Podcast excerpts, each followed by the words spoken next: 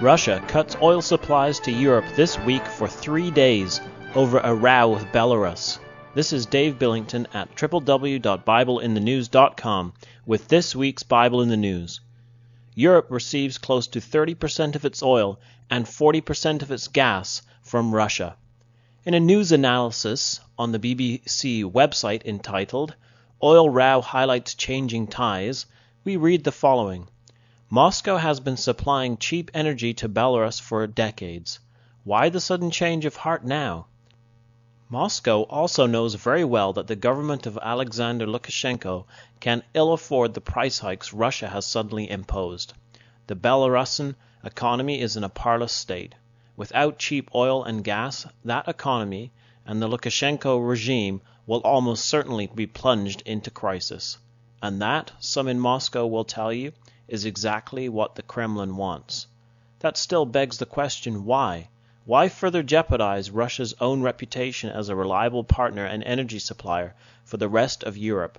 Why deliberately destabilize a neighboring country? What is Russia up to? It certainly doesn't seem too worried about Europe going elsewhere for energy. It would be worthwhile to look at the Bible in the News from October 25, 2006, where this topic was discussed. That Bible in the News can be found in the archives.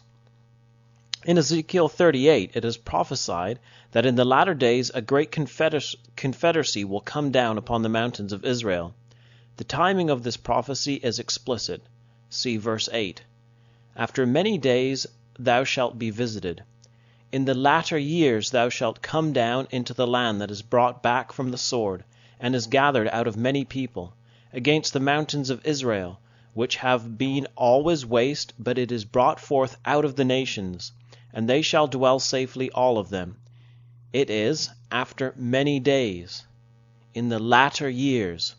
It is a time when the mountains of Israel have been desolate for many generations. It is after the restoration of Israel. There is no doubt that the prophecy applies to the times in which we live. It is not very difficult to understand which nations are included in this confederacy. The principal nations are all sons of Japheth, who, it is fairly easy to ascertain, populated Europe.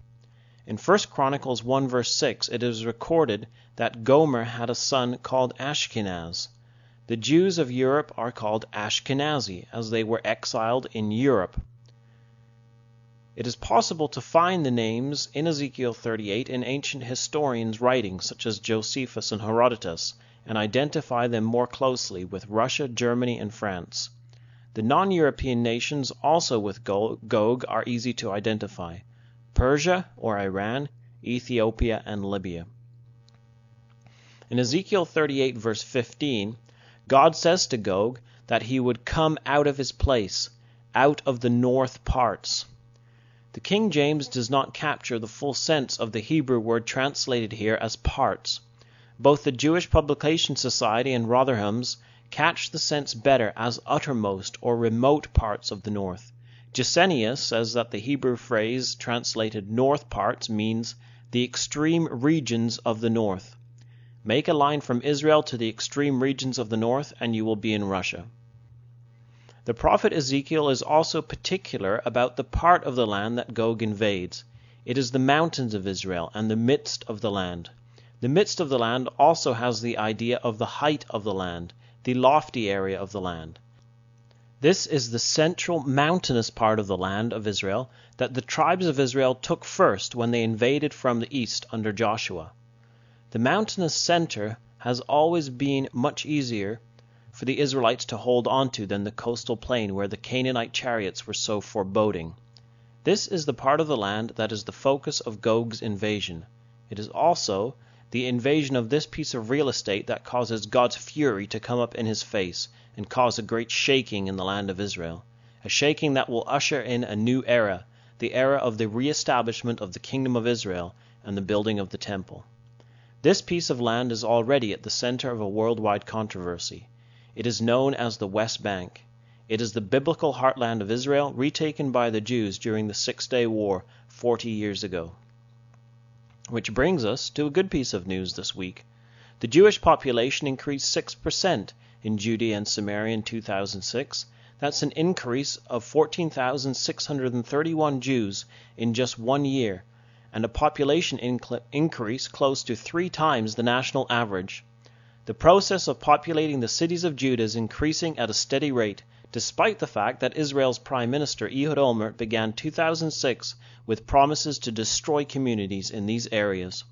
Oh, and the Palestinians have been fighting each other again. Hamas and Fatah are at each other's throats.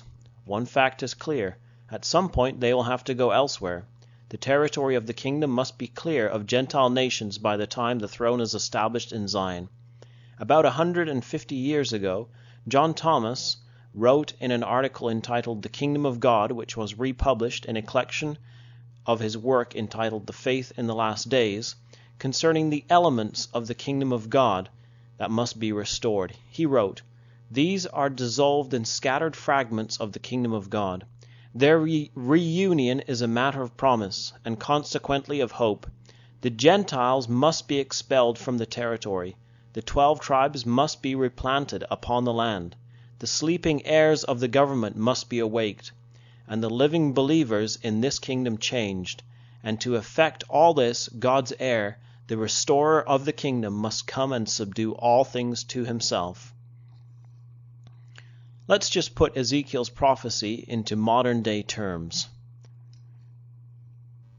In those terms, it would, it would be a Russian led confeder- confederacy of European and Islamic nations that will come against the West Bank, which has always been waste for centuries, but the Jews have been brought forth out of the nations and dwell there having returned in the year 1967 as the result of a miraculous Six Day War.